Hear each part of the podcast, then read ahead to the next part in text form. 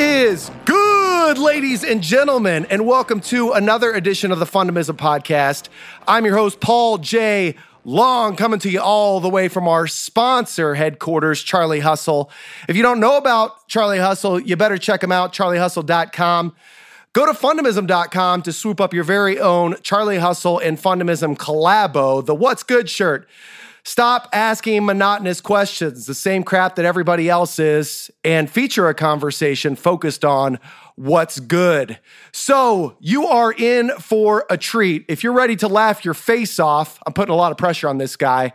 A man from Kansas, one of my favorite comedians of all time, Mr. Chris Porter. What's good, brother? Just yeah, I'm here. I'm having fun. I'm on the Fundamism podcast. That's what's good. I'm home. I'm in Kansas City. It's cloudy. It's cold.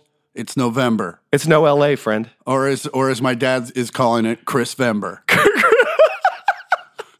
So before we get into it, because I got just mounds and mounds and Googles and oogles of questions for you. Awesome. Uh, first question we start every podcast guest with is, "What do you do for fun, brother?" What do I do for fun? I like to uh, play guitar. I like to drink. I like to be with friends. Uh, I like to drink with friends. I like to play guitar with friends. I like to smoke weed. I like to smoke weed while I drink Yes. with friends. Yeah, Uh, yeah, I like to be around people that I enjoy, and then, but also, I like to be alone sometimes. So it's just, uh, I just follow my heart. I love that. And Yeah. uh, so obviously, a lot of alcohol in there, a lot Yes. of weed in there. Yeah, Common thread through all of that, though, was music and friends. music and friends. So uh, you're in town from Kansas City, or in Kansas City from LA, Yes, right? Where you spend the bulk of your time. You live in LA. I spend some of my time there. the bulk of my time is spent in an American Airlines jet, but. Uh, my time on the ground, 48% of it is spent in Los Angeles. Awesome. Nice. So uh, I assume you got status then. I do. I'm executive platinum, motherfuckers. You go so hard in the paint. Oh, dude. I just look at people. I'm like, what are you doing here? What are you with your gold? Go over there with your gold. That's me, actually. Yeah. Uh, actually, I'm Silver Elite. So thanks for putting me on blast in front of everybody. What up, Rook? But here's the deal. So for me, I don't know about you with your travels. I value convenience above and beyond everything else. So specifically, if I can get a nonstop flight anywhere, Oh, yeah? I'm booking that every time. Doesn't matter if it's Southwest or Delta or American. So I don't have any loyalty. Oh, no, I'm all about status. I only fly American. And like every year when my little mileage thing goes to zero, I'm like, we got to get this bitch up to 120,000 stat. and uh, and we get, I got there uh, by October this year. So, dude, you're one of the funniest guys I know. And I got to tell you, I was a little reluctant to ask you on the podcast because uh, our buddy Chase, mutual friend, introduced us. Yes. Then um, you actually did the Volley Llama uh, KC event I for did. Noah's Bandage Project, dude. You got one of the biggest hearts of anybody that I know, like well beyond uh, philanthropy. Oh, just the the genuine heart that you show in connection with others. And when you're talking to somebody like little old me, dude, you like you're dialed in. Right? Yeah. Like it's it's it's it's no it's no wonder why you enjoy being around cool people because I feel like you're really about people. For sure. I mean, that's what this whole life's about. I feel like is the connections that you make and the relationships that you have. I mean, the you're not remembered by the things that you acquire when you pass. You're remembered by the relationships and this, you know, but at a funeral, they don't just hold up shit that you attained. They tell stories about times with you. And Sure. uh so I've always my life has always been about let's let's make a great story. Well, speaking of funerals, dude, um, you know, I told you I was a little reluctant to ask you on the podcast, and you know, Chase cordially made this introduction and thought that we would have some things in common. Obviously, everything that you're talking about, your love for comedy and and people, very similar to me. Uh, but in addition to that, uh, I started following you on Instagram and Twitter, and your buds with Scott Pollard. I am. He's a uh, good dude. Even though, Jayhawk? even though he's a Raiders fan for some reason. He's a. Raiders fan. Yeah, man. Everybody's got problems. But No- listen, nobody's it- perfect. Hey, listen, if he was to put himself through that, Yeah. then go ahead, like Yeah. by all means. It's like being a fan of your drug addict cousin. you know what I'm saying? I know exactly what you're every saying. Every year you're like, come on, just don't embarrass us. And then in comes December. And then they're gone. So So I am uh, I'm watching you and Scott Pollard live stream uh, NBA basketball game. Uh, it was was it an NBA game or was it a KU game? I think it was a. Have you ever done an NBA game? I thought we've only done KU. Okay, then it was KU. Yeah, yeah. I didn't care about the game so much as I did what you guys were doing and showing out. Well, that's kind of what the idea was. Like, let's have two comment, you know, commentators with the same skill set as regular commentators, like me being the funny anecdotal guy and then him being the play-by-play guy. And but let's do it how you would talk to your friends with the cursing and what the fuck's this guy doing. And, and we always we'd come up with nicknames for some of the players, especially I mean we would do like KU versus DeVry or whatever. So it was dudes you would never hear about. And so we are just like, give it up for Gary the accountant with the three pointer. And uh, it was fun. And we're gonna do it again. Uh, I think we're doing our first one in December, but uh, it's just fun. Uh, you know, it's one of those things that you hope it takes off and becomes a thing, but also if it doesn't, we're still having a lot of fun. It's fun. fun for it. you, Yeah. absolutely, and you get to connect with your boy. Right? Yeah, and it's a lot. Yeah, it's fun. I mean, that's a guy that I talk to probably once a week anyway. So it's fun to just share it with people. We have a we have a good rapport, as they say. I thought that was pronounced report. Dude, you don't mean- have to give me your courtesy laughs. don't freaking do that to no, me. it's it's instinctual. It's instinct. I like the courtesy, I can't stop it. It's just like so many people throw half-ass jokes at me throughout the day, and you're just like, okay, okay. It's uh, it's just like It's like little- a tryout. Do you think? Is that what people think that this is? Uh, no, I just feel like people feel the need to. I don't know. I wouldn't say impressed, but they feel the need to like keep up or just like. I feel like sometimes people are like, maybe if I get it started, because normally I'll make a joke here and there, but doing what I do for a living, I don't feel the need to do it. I don't Be on all I the don't feel time. the need to try. Yeah. yeah. So, but I think I feel like some people are like, well, maybe if I make a couple of jokes, it'll get him. Like he just needs a jump start, and they'll do it. Like a wind-up toy. or absolutely. and uh, I was just like, so now I'm like, when people start joking, I'm like, hey, all right, okay. So I'm watching you and Scott do this live stream, and not only are you making up nicknames for the players, you're roasting folks that are trying to do these one-line jokes and get you started, right? Oh, yeah. and I freaking love that. Side note: I'm going to talk about that in my experience watching you live in Okay. Columbus, Ohio. Oh, that was fun. But uh, nevertheless, I'm watching this, and all of a sudden, the topic comes up about podcasts, and you just start blasting folks with podcasts. You're like, everybody's got a freaking podcast. Yep. And so I'm watching this, and I'm like, damn it, I don't want to ask to be on my podcast now. Fast forward. Cut to I have my own podcast now. Yeah.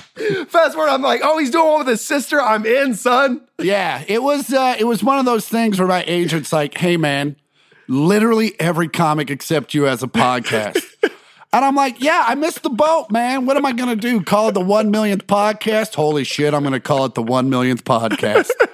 and I and uh, I had done a podcast before, like in 2011 or something, and it was just I I kept trying to like book guests and like have a podcast that meant something, and that's a it's uh for a comic that's not something that you should try. Like Well, it's also a lot of pressure. Like, it is a lot of and also in LA, it's like you'd call a buddy on Friday and be like, Hey, can you do the podcast on Monday? And they're like, Sure. And then Monday morning they're like, I got three auditions. And you're like, Well, I can't be mad at you. Sure. But also what the fuck am I supposed to do? so after like 20 episodes, I was just like, I don't want to do this anymore. And then Andy, my sister, and I were hung, hanging out and making each other laugh. I'm like, this should be the podcast. We should just hang out in the living room and do this. And we, we tried it. We had a lot of fun, and uh, it's going well. and your sister is absolutely amazing. Had the opportunity. Uh, I, I met you once, dude, like one time. Yeah. And that night, you invited me and my wife out to have dinner with your whole family and Yeah. Chase and his wife. That's kind of how we do it. I love it, dude. well, also you like. It's one of those things where like you meet up somebody, and you're like, "That's a good person. He's got good vibes. Let's hang out with that dude." Sure. Like if you were a dick, I'd have been like, "Well, man, we're going to dinner. See you later." well, we haven't hung out long enough for you to know whether I'm a dick or not. Uh, I'm pretty good at reading it. I'm pretty good at reading it. Uh, What's like the surefire way that you understand? Yeah, this dude's a dick.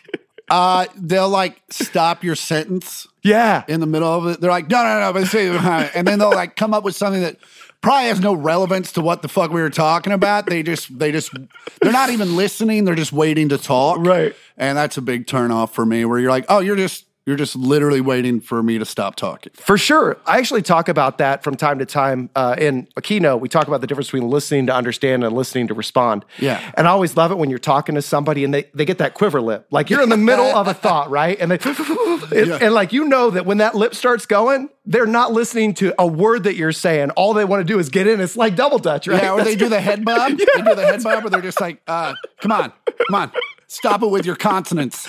I need to get in this.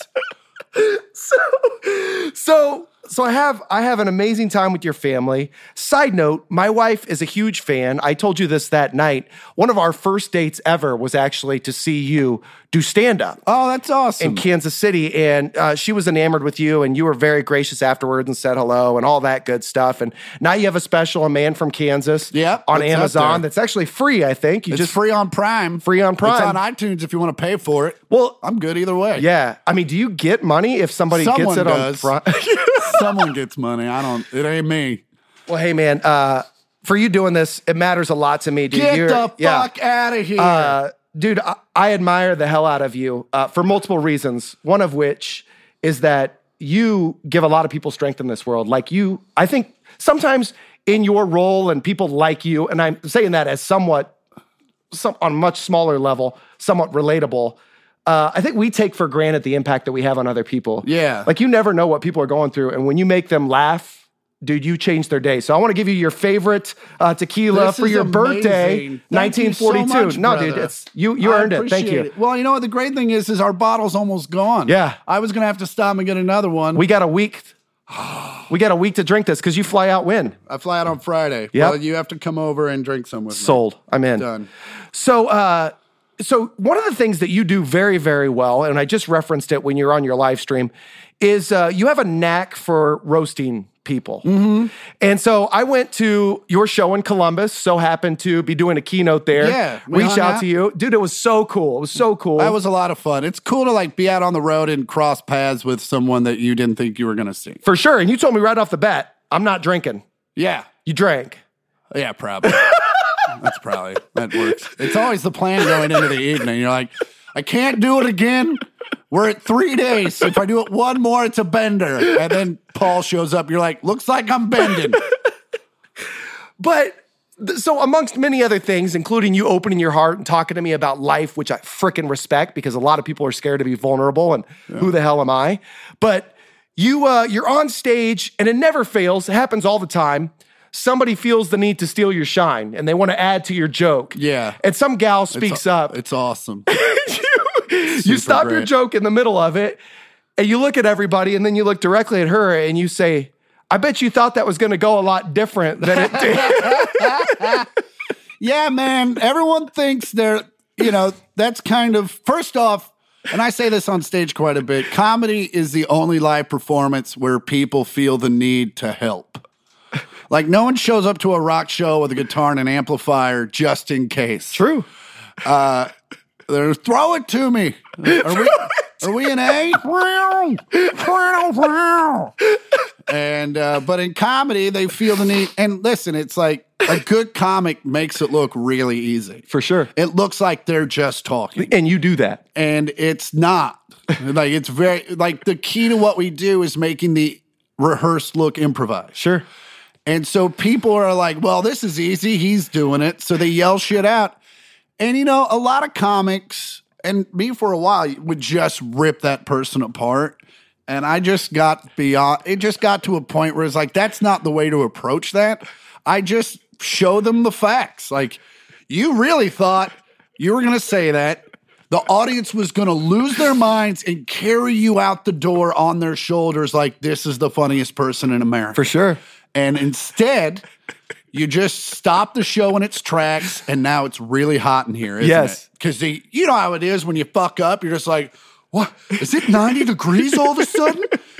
And so I'm just, and also, I feel like if you don't disrespect, I just try as much as I can not to disrespect them. Sure. Even though they've disrespected me, I, I've always said you're judged by your own actions, not the actions of others. You have always said that. And so it's like just because someone's a dick to you, while maybe it does give you the right to be a dick back to them, it makes you a much bigger person if you don't, Sure. especially in front of an audience. So if you're just like, small child, you have messed up.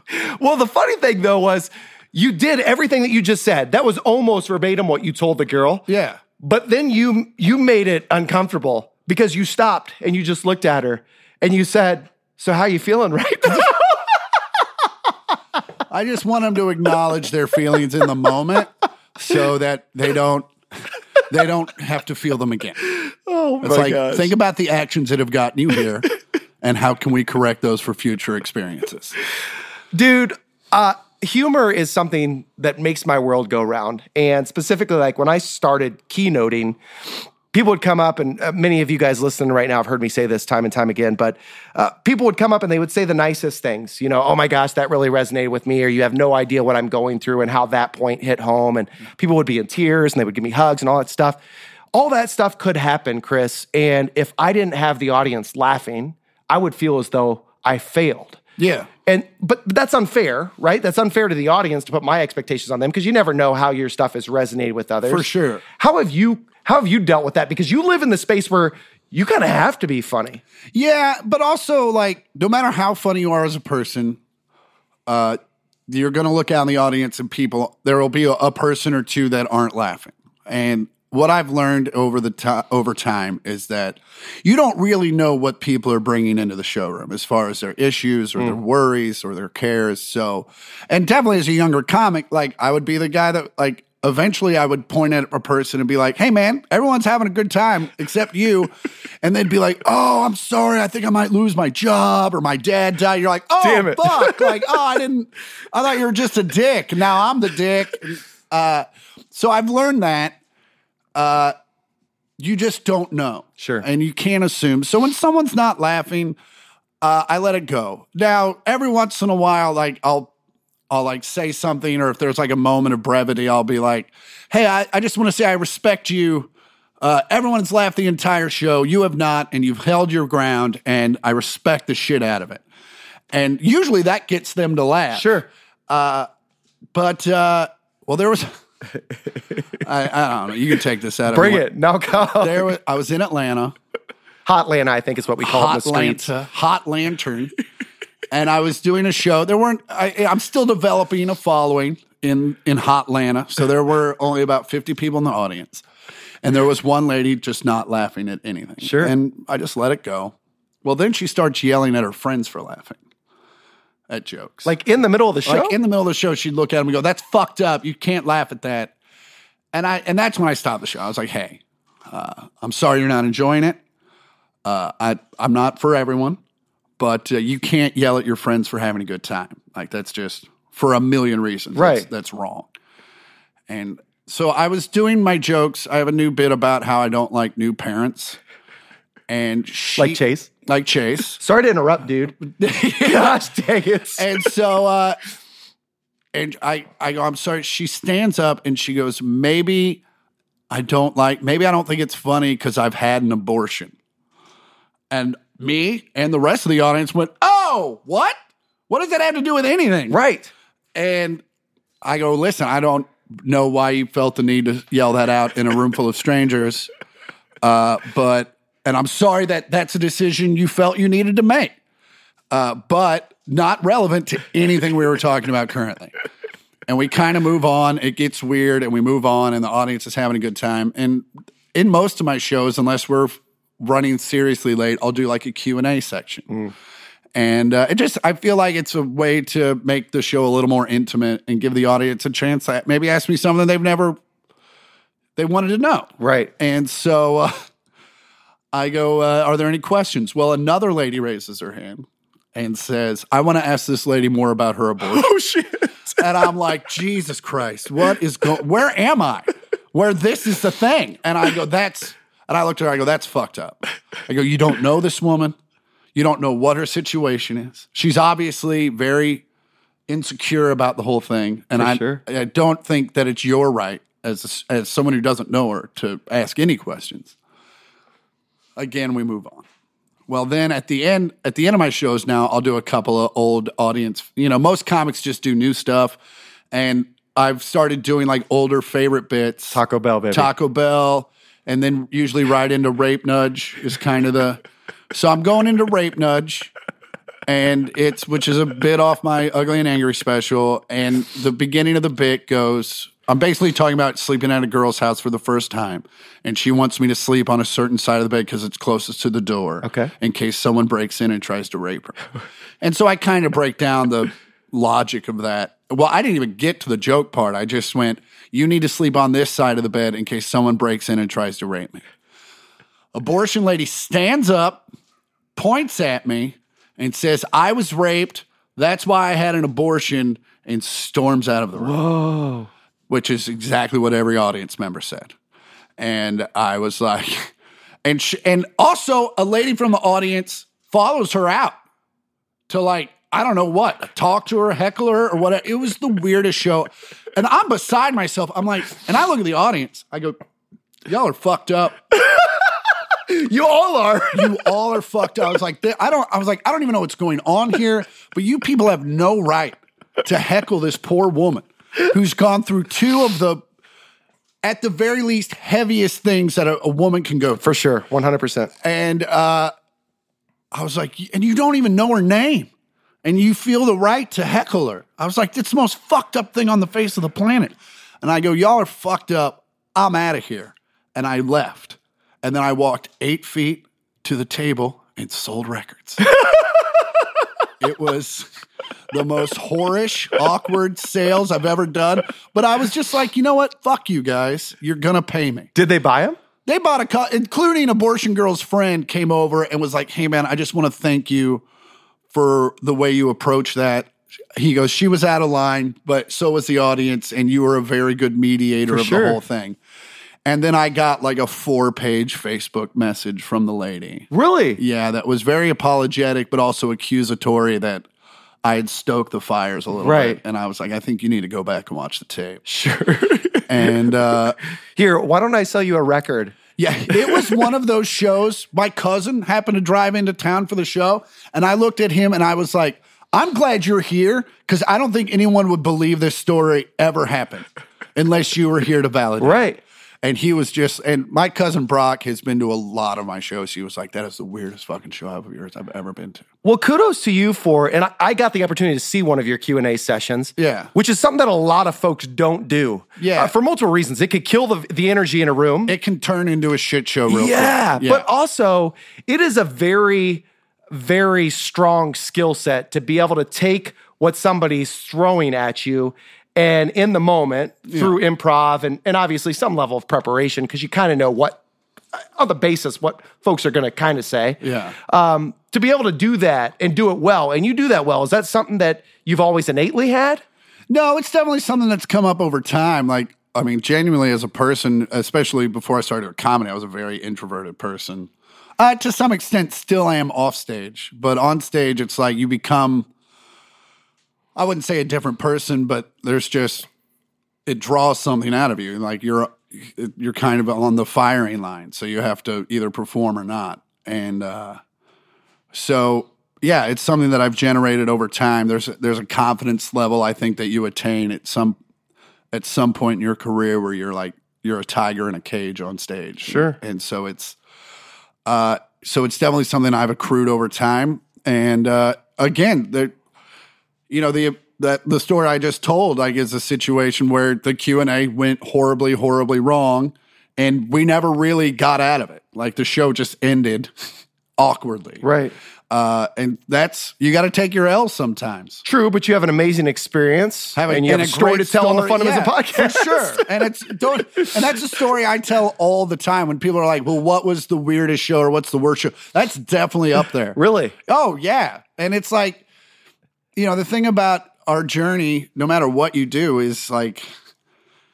There's always going to be shit nights. Like For I was sure. on the road with the Black Crowes in 2013 Your favorite band, right? my favorite band, but also one of the more iconic bands in the rock lexicon. And even they had a shit night. We went to Northern California one night to do a gig, and they were playing a food court of a casino. And they didn't know it till they got there, but I was like, in my head, I'm just like, well, good. Good. I'm glad to know that even the Black Crowes have shit gigs. right. Did you guys talk about it over Moo Shu Pork? We no, they Chris screamed about it as we drove home. Really?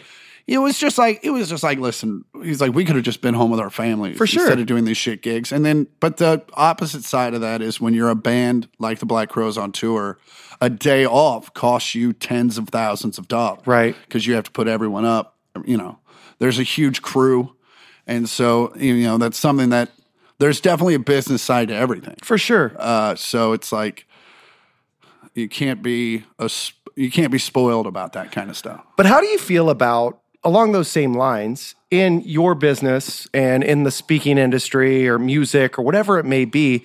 Because uh, individuals are performers and they're on all the time, and so many people are are propping them up and building them up so much, it's a very ego centric business, right? sure. And and that's why you stick out like a sore thumb because you don't lead with ego, right? No, and I and I don't like that stuff. Like it's Yeah. grimy and w- when I see folks that that that have achieved some level of success specifically as society deems success Yeah. and they're a dick, like I don't care to be around them. Well, that's that's just a level. It's because they're still insecure, and I, I mean I understand some of that, but it's like, uh, I'm very secure at my talent level. I know what I can do, and it's like, I've also done it long enough to where I don't need to prove anything Sure, to anyone. sure. and I think that's just. I think a lot of that's being from Kansas and just you know growing up around people that are just like this is who I am, Sure. and uh, I'm fine with it. But on so on that topic though, do you think that sometimes with like the when you go up and it doesn't go Yeah. like the way that you wanted it to, or the black the black crowes, do you feel like every now and again it's good to be knocked down a peg or two? Oh, absolutely. I mean, it's not it's not fun if it's great all the time. sure.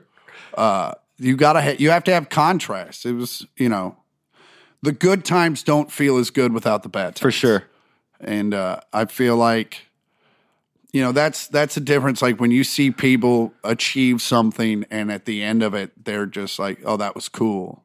That that person didn't really have to struggle that much to get for whatever reason. Sure. But then when you see someone do anything, and at the end of it, they're like, "Oh my god, I did it!" They're crying. You're like, "That person fucking struggled." Right. and they can and they so now they've known the pain of loss for so long that this pain of winning or the joy of winning has overtaken them and that's someone i'd much rather root for every time i watch american ninja warrior i cry because you see these dudes have been training all year Right. and they finally finish it and the, the look of exhilaration on their face you're just like fuck yeah man you did it and like that gets me every time. I'm just like, you just you did. I didn't think you were gonna do it, but you did it. And oh, I'm such a bitch sometimes. Oh, no, dude, actually, But- I can relate to that because what's amazing about so I'm a crier too. Yeah. But I cry out of uh, admiration or appreciation. Like I, I probably cried during your special, and it wasn't like you made me cry. Yeah. When I see people doing something that's leveraging their creativity and they take a risk and they're doing the damn thing, and I and and whether the joke hits or not, the fact that they poured their heart and soul into something, Yeah. and they made me feel, dude. I'll get emotional and I'll cry often. Like when I'm listening to Netflix to joke radio, which you're not on. What's the damn deal, dude? Who do I need to elbow? On who? Netflix is a joke radio.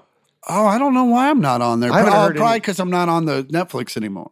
Busters. Yeah, it's a it's a boy. You know, it's not a boys' club, but they definitely have their favorites, and Yeah, it for is sure. what it is. That's life, right? but also like, and that's another thing. Like, I you can't let that shit affect you on the daily. no.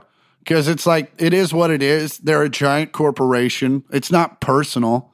They just have a um a mindset that they're going for, and I don't fit that. You know, maybe they have enough angry white dudes. I don't. You know, I'm not in the meetings, but it's also I can't let that. But you're kind of in the meetings. Not at Netflix. They won't. They won't even give me a key card to get past security. Uh, so it's like, but also it's like things that are out of your hand and you can't control. There's no reason to let that shit affect your day to day. Man. And so, and that's something I learned a long time ago. And it's also something I watch people struggle with on the daily. Yes. And it's like, and it is a skill set and it is something that takes time to learn how to do. And it's not easy. But, you know, it's luckily I, I have a very German side of the family that's very logical and I'm able to separate my emotions and logic and kind of think things through. Yes. And again, that's a skill set that took time.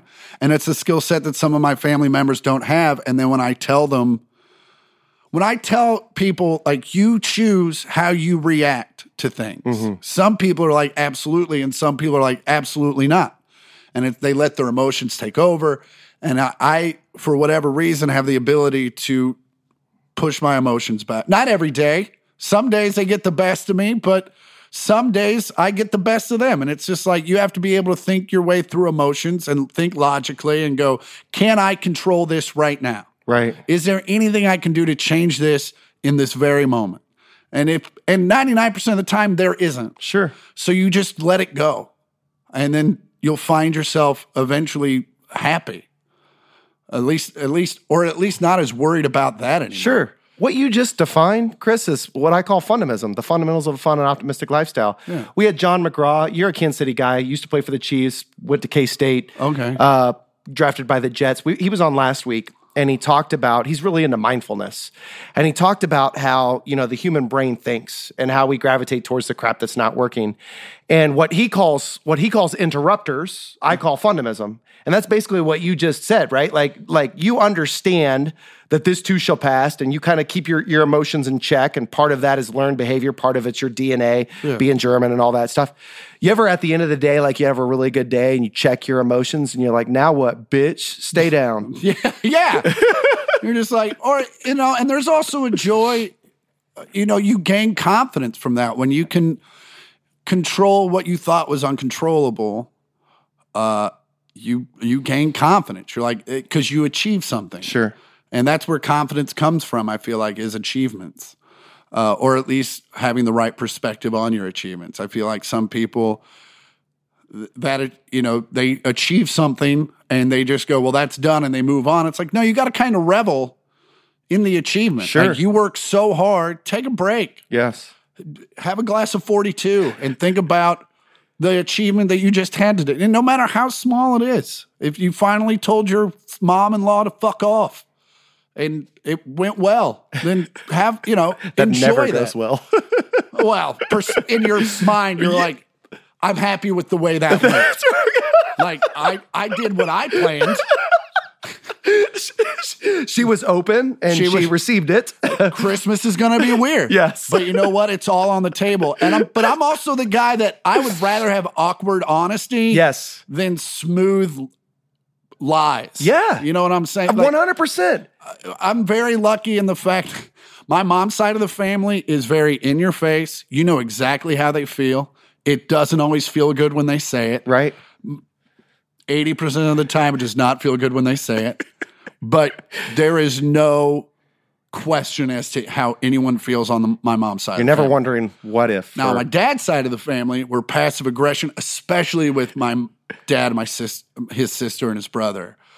Uh, the passive aggression is so thick, and then it just it leads into an explosion of emotions where you're like, "Well, this is stupid.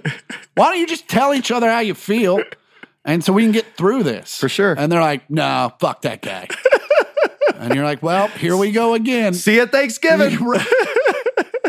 And I remember, uh, you know, brothers fight. It, it, happens. And my uncle and my dad have always been adversarial. And I, I just, I, one time I, I tried. One time I'd had enough of it and I had a conversation with my dad and then I had a conversation with my uncle. And I remember telling my uncle, I was like, you and my father need to figure this shit out. And he was like, We've never had a relationship. Why should we do it now? I go, Because pretty soon one of you is going to be dead and the other one of you going to wish you had. And he immediately started crying and told me to fuck off. and it was because he knew I was right. Sure. And did they try? Yes. Did it work? It's questionable. Uh, but it's like eventually you just have to acknowledge that there are problems, list what they are, and figure out how you can fix that. And maybe you can't. But it, a lot of times, if you just acknowledge the issue, that's 90% of the battle. Agreed. And don't you think you had mentioned earlier that's what makes accomplishments great? Don't you think what you just said also adds to that excitement and joy of accomplishment when you you overcome some form of anxiety or struggle or challenge? Uh, kind of like that, you know, if if if every moment was magical, we wouldn't have magical moments, right? Yeah. But um, you, one of the things that excites me so much about your story is everybody sees your um your deliverable. Everybody sees your your your end result, right? Yeah. The the the comedy. For sure. Nobody sees all the shit that led up to the stage. Yeah, for sure. And you have a lot of stuff that led up to that. And before we we get into that, you know, we talked about a little bit of the darkness. Like you're an introvert by nature. And I find that's very common uh, with individuals that are creatives and, and do a lot of onstage work. Robin Williams and and you know individuals that were super super dark when they didn't have the audience to bounce Like ideas. almost every lead singer ever. yeah, Yeah. What is that attributed to? Why why do you feel like that is the case? And is that something that you struggle with? Uh, I feel like a lot of it is you give so much on stage, especially if you're like a singer or something. You you make yourself so vulnerable that when you get off stage, you know, fans have a tendency not to be able to separate the star from the person. So they come at you in a certain way and you immediately put your walls up. Sure. And I mean, I still do that. Uh, if you come at me a certain way, I will shut down and I will be a dick. And it's and it's just because of how I'm programmed, but also how you came the way you came at me. Or I was I'm like, oh, I don't like this person, Right. And I don't want to hang out with this person, and I definitely don't owe this person any truth or anything that I wouldn't give a stranger. Sure. So, and when that happens, you know, that's that's how it goes. But also, you know, and this kind of comes back to when you and I met, and also when Chase and I met, like you get vibes. And I'm like, no, this person's a good person. I can tell by the eye contact, the body posture. Like, I will open up to this person. And that's why, like in Columbus, I was so open. Yeah, dude, you completely opened up. Yeah. I it- mean, you opened up. yeah. And it was because I trusted you as a human being. Dude, how did you get here? Because uh, it was kind of an unconventional path, one that your mother wasn't super excited about up front, based on my understanding. Yeah. Uh, hey, mom, I'm going to quit. Co-. Well, you know, both my uncles were musicians. Um, and up until recently, their success was marginal. Uh, my uh, my one uncle had played in some rock bands. Uh, later on, like he, he played in Shooting Star, and then eventually became a founding member of the Elders, the Celtic rock band from here in Kansas City. And then that band blew up. Like they they could have like had a bus and gone on tour. They just chose to fly everywhere and do it that way. But like they were a legit band that you know, fifty thousand people would go see him at Irish Festival. Uh, and then my other uncle, super talented, uh, just never had the felt the need to leave Kansas City, and that's and in the entertainment industry, that's very hindering. Like Puddle of Mudd made it because you know what's his face went and handed Fred Durst his tape, and I mean that's a very that's a lottery win right there. But for the most part, in the entertainment industry, you're gonna have to leave town. You can come back once you've established yourself, and then like if I really wanted to, I can move back here right now and still my I don't think it would affect my career that much just because my my identity is more Midwest. I mean, my special is called a man from Kansas. Right. So but also it's like no one that comes to my shows gives a shit where I flew in from. Sure. Uh, that being said, I won't move back to Kansas City. Boo. Uh, I just you guys have winter. And uh, I What do you mean, you guys, dude? You're from here. I know, but I moved away. Our winter is not real winter. It rains for two weeks and it's kind of chilly. And LA calls that winter.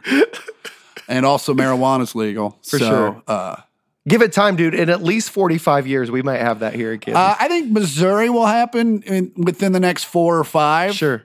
But Kansas is going to hold on for dear life. Uh, I but also I feel like once Missouri falls, Kansas will be.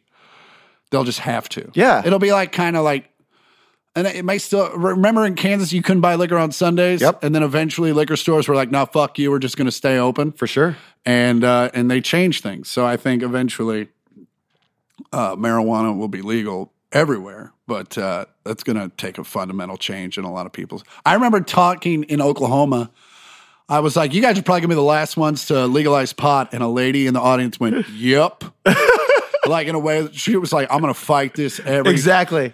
and uh which is fine. I mean, everyone's got their opinions on what marijuana is and how it should be used. Yeah, and the stigma associated, and it's almost like it's similar to almost on a on a far smaller scale. That was a chair, not a fart. if it was a fart, dude, I would have applauded it. uh, but it's a lot like the stigma associated with going to college. Yeah. And so, so you got two uncles that uh, could have been a lot more than they are had they decided to, you know, venture out. Well, the one, uncle, the one, uncle, yeah, for sure. Other is super successful in the Irish Celtic but, space. but also went to L.A. and took Okay. a shot and got real close. You Sure. know, the band scene, the music scene's way different than the comedy scene. Like, you know, with bands especially, no matter how great you are, like you could be the greatest band in Los Angeles, technically, musically. That doesn't mean shit, Hmm. man, because they're you know they're looking for a certain sound and a certain whatever's popular, and you know if, if you are not in that mold, it takes someone championing you to do so. Like, you know, I know the guy that found that founded Kid Rock for the most part almost lost his job because he was championing him so much, and then eventually, obviously, he blew up and became Kid Rock, and now he's doing just fine. but uh, it's is but- he though? Uh, oh yeah, Monetarily. monetarily, yeah. I mean, and let me tell you something. Bobby, Bobby's one of my good friends, and we don't agree on a lot of things politically or so. Well, socially we do, but politically, obviously, his golfing buddy is a little annoying. But Right. Uh, There's not a more genuinely Really? nice person, giving person, charitable person on the face of the planet. wow, that's awesome. and you know, and also a guy that, despite how he may feel politically, he doesn't bring it up a lot. He might, and if he talks about the Orange Beast, he it's always about his personal interactions with him. Okay. Uh, he's just like, you know, he's a good listener, blah blah blah. I'm like, well, of course he is. You're fucking Kid Rock, and he needs your bass and whatever. Like, you got to take it for what it is. But uh, but that being said, I don't think I've met someone who's been more generous or more giving. That's refreshing because Yeah. you because we don't, you know, average Joe, average Jane, we don't get to see stuff like that. Exactly. And that kind of calls back to like you see the finished Yes. product, you don't see the journey to get there or the person that they are when they're off stage. For sure. And what a lot of people don't understand is, especially with me, it is a character. Like it's an extension of myself. Uh, it's, you know, it's definitely just like a point on a on a loop or on an arc that I. It's just part of my personality that I ex- that works best on stage. And then when people get off stage and talk to me, they're like, "Oh, you're not like that normally," and you're like, "Yeah, man." That would I be overwhelming. Oh, and it would be such a miserable life to lead if everyone was like, "What the fuck? Who's this guy?" And then this guy, and then what the fuck? Like that's just a miserable. It's a miserable way to live, and uh, trust me, I did it for a few years. really? Yeah, man. You couldn't differentiate the two. Well, you're just no. Well, and I, I think a lot of it's just like, you know, I was not a happy person from 07 to like 11, like just generally. I mean, and a lot of that came from I achieved a major goal. I had just been on Last Comic Standing. I'd been on national television. I'd made a shit ton of money. And when you're a struggling comic or any sort of entertainer, like you always think, oh, all my problems will be solved when I start making money. Yes. And and They're and- not. No, no, you just have more money, but you're still insecure. It almost magnifies everything. Oh well, and then also you're like, well, what the fuck? like I, this is when I'm supposed to be the happiest, and I'm just in a nicer hotel room wishing she'd call.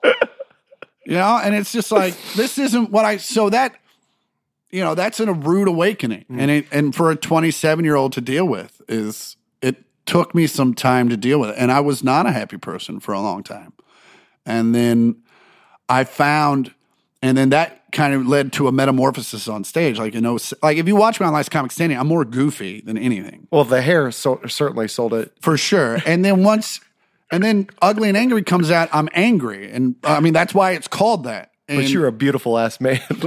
I mean, I, I turned into a flower. You know what I'm saying? that was the metamorphosis. I was, and so yeah, I met him, and so, but once I started doing the character you see more of on stage, well, it's, and even now I've changed. Like I don't yell as much, and uh, on this, the next record that'll come out is going to be a lot more subdued, just because like I watched a man from Kansas, and I'm like, it's a good hour, but also. I yell the whole time, and there's just like there's no contrast. And I mean, I know I'm nitpicking, but it was like I, you know, as an artist, you're continually trying to change and get better. Sure. So, but back to 11, once I started yelling and, and airing my grievances on stage, you know, even my buddy said, he goes, I've never seen you angrier on stage and happier off. And it was just because I was being able, it was like a therapy. Right. And so, and now I'm super happy as a person. Like, uh, I mean, we've talked about my personal life. It's not great. Sure. And th- this year was a tough year personally, but like fi- business wise, one of the best years of all time. So I- that helps. But, you know, personally, not a great year, but also, I mean, I was sad for a hot second, but I, you know, I moved on. Sure. And I, you know, I still wish things were different, but I'm, s- I don't let it affect my day to day Right. because that's insanity. Dude, I could sit here and talk to you for hours. I want to be respectful of your time because I know that you got to go swoop up a bat from Pro Athlete. Yeah, God bless them. They're such, um, and also this whole town. I mean, I say I could never move back here, but especially in the last couple of years, Kansas City has come out and been so supportive of me in my career, and not just people coming out to shows, but Charlie Hustle taking me into their family, and then Pro Athlete taking care of me.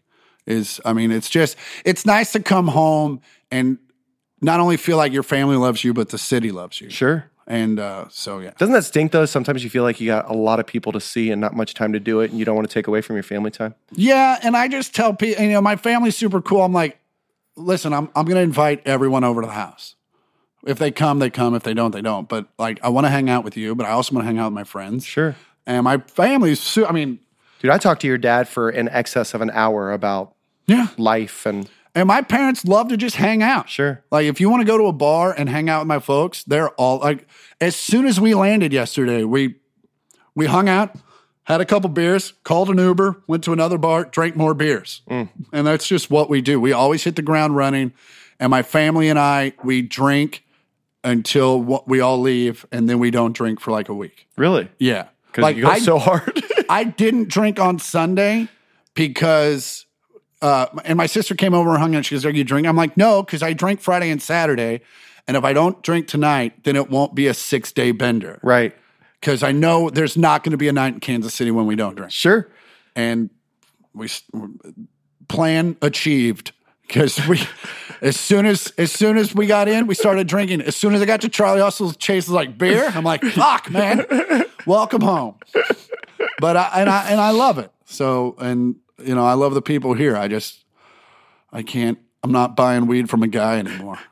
okay. There's a story in there. I uh, I want to ensure that because again, it's a very powerful story, and a lot of people don't understand what it takes to get to where you are. Um, tell the abridged Uh, version of the golf ball story. I was 17. I had, I had, I was, it was two weeks before my senior year of two a days in football. And I was very excited about that um, because I had started my junior year. So, like, I was like, this is my year. and my mom's like, you want to go play golf? I said, fuck yes. we go to Smiley's. at Yeah, K10 oh yeah. and K7. yep. We were on the second hole. I was, you know, you're 17, so you're very about the rules. So mom was hitting. I was off to the side of the fairway. Next thing I know, I'm on the ground. My head hurts a whole bunch, and there's a golf ball that I didn't own. And, you know, it's weird when I got hit with the golf ball, I, and I promise you this is true, I had a vision of a ball being hit off the tee. It was just like, that's what, when I got hit, and then the black, I, that's what I still remember that to this day. And then, play, you know, the guy came around the corner. My mom went fucking gorillas in the mist on him, just like, and uh, and we let him go because I thought I was fine. And then, like six holes later, I realized I wasn't. And basically, what had happened was when the ball hit me, it cracked my skull, caused the brain to, brain to bleed, and then the blood went back through the crack and started to clot between my brain and my skull. And so the headache got a lot worse. I went home, thought a nap would be the smart move. Always a great move whenever you have a concussion or a brain sure, injury. just sleep it off. and uh, but that, and I called my best friend. He was like, and when a 17 year old's like, man, you don't sound right, something's wrong. you're like, well, maybe something's wrong. Right. And so I went, and then the headache got real bad. And I, I was like, let's just go to the hot. My, my mom was on the phone with the hospital on hold. And I was like, let's just go. And we went, and uh, they cut a hole in my skull, took the brain, took the blood clot out, put the piece of skull back in, wired it in. And uh, two days in intensive care and two days in a regular hospital later, I was out. And uh, very loopy and um, with a large scar across my skull. And um, but probably the best thing to ever happen to me How do you? Why? because I had at the time I was getting my shit together to go into the Naval ROTC program and possibly the Naval Academy. And I hadn't submitted, but and it would have been a long shot because I didn't have the GPA for it. But uh, it disqualified me from all of that. And had I not been hitting the head with a golf ball, I would have graduated Naval RO, graduated from college and gone into boot camp and gotten out just in case, just in time for 9 11. So I would have been deployed. Yeah. Now, granted, I had been in the Navy. I'd just been hanging out in the Persian Gulf waiting for planes to land, but still, I would have been gone. And instead, I didn't go into the Navy. Started doing stand up comedy, and that's how I'm here. Man, So what a crazy story. And didn't you tell me? And forgive my ignorance. I thought I recall that that particular instance, like there was times where that that head injury would influence your mindset and potentially like send you into a darkness, and like you would have moments where Oh no, I went through a deep depression for like a year, thinking I, but also just thinking I was 18 and and coming out of high school, going into crisis. college, Yeah. you know, and just there was a big shift at that time, and and also getting to college, you know, and I just thought that's what it was, and it wasn't until years later I was at a bar talking to a neurosurgeon, and I told him about my story, and he goes, "Did you go through a depression after that?" I'm like. What are you psychic? Yeah, I did. And he goes, "Yeah, that was that was from the head injury." Mm. And I was like, "Well, I'm glad I got through it." Um, but yeah, that was that's as dark as it's ever got. Man. Well, meeting you, talking to you, connecting with you, you would never be able to tell you had any darkness. And that goes back to what you said before. You never know what people are holding on to. You don't know what they're carrying in the room. And I think that while, you know, obviously your stories relate to me and others um, that have those those audience experiences, Yeah. There's a correlation to what every single person listening to this podcast or experiences in life.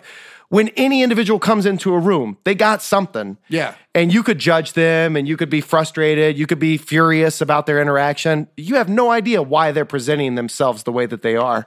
And so I, I love hearing your story from a different perspective. You mind wrapping up with a couple of rapid fire questions? Let's do it, man. All right. Uh, favorite three comedians. Favorite three comedians. Uh, my dad, Solid answer. my sister, and my mom. Okay. Perfect. Those, those three make me laugh more than anybody. I love it. Uh, influences in your comedy. Uh, Doug Stanhope, my father, Lewis Black, and Chris Robinson. Lewis Black. I could see a little. That's your anger. Yeah.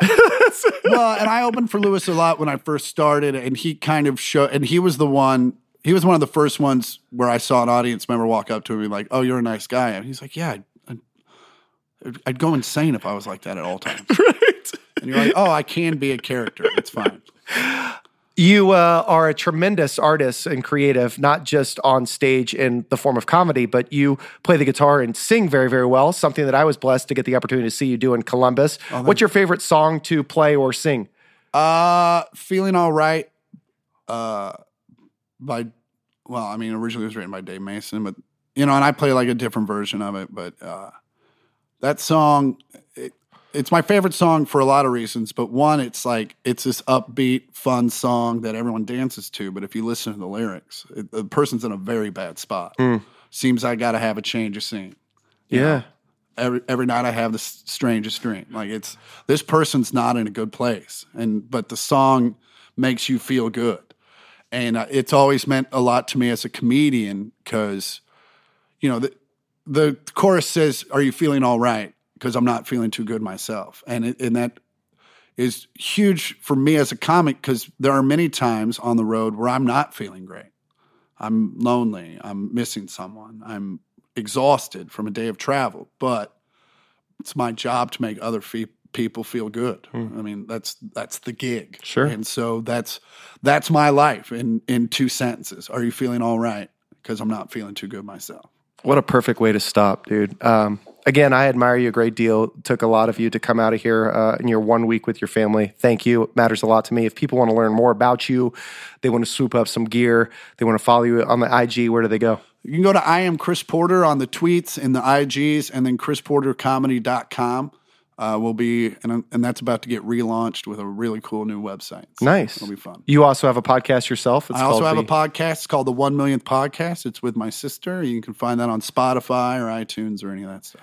Any, uh, I hate it when people ask me these stupid questions. Any Yeah. parting words of wisdom? Um, just have a good time, man. Have a good time. This is Paul Long with the Fundamism Podcast, thanking you again for your support. We wouldn't be here without you guys. So continue to, to tune in, share with your friends, go out and have fun today, like Chris said, and ultimately create some fun in the lives of others. As always, we thank you for tuning in and deuces.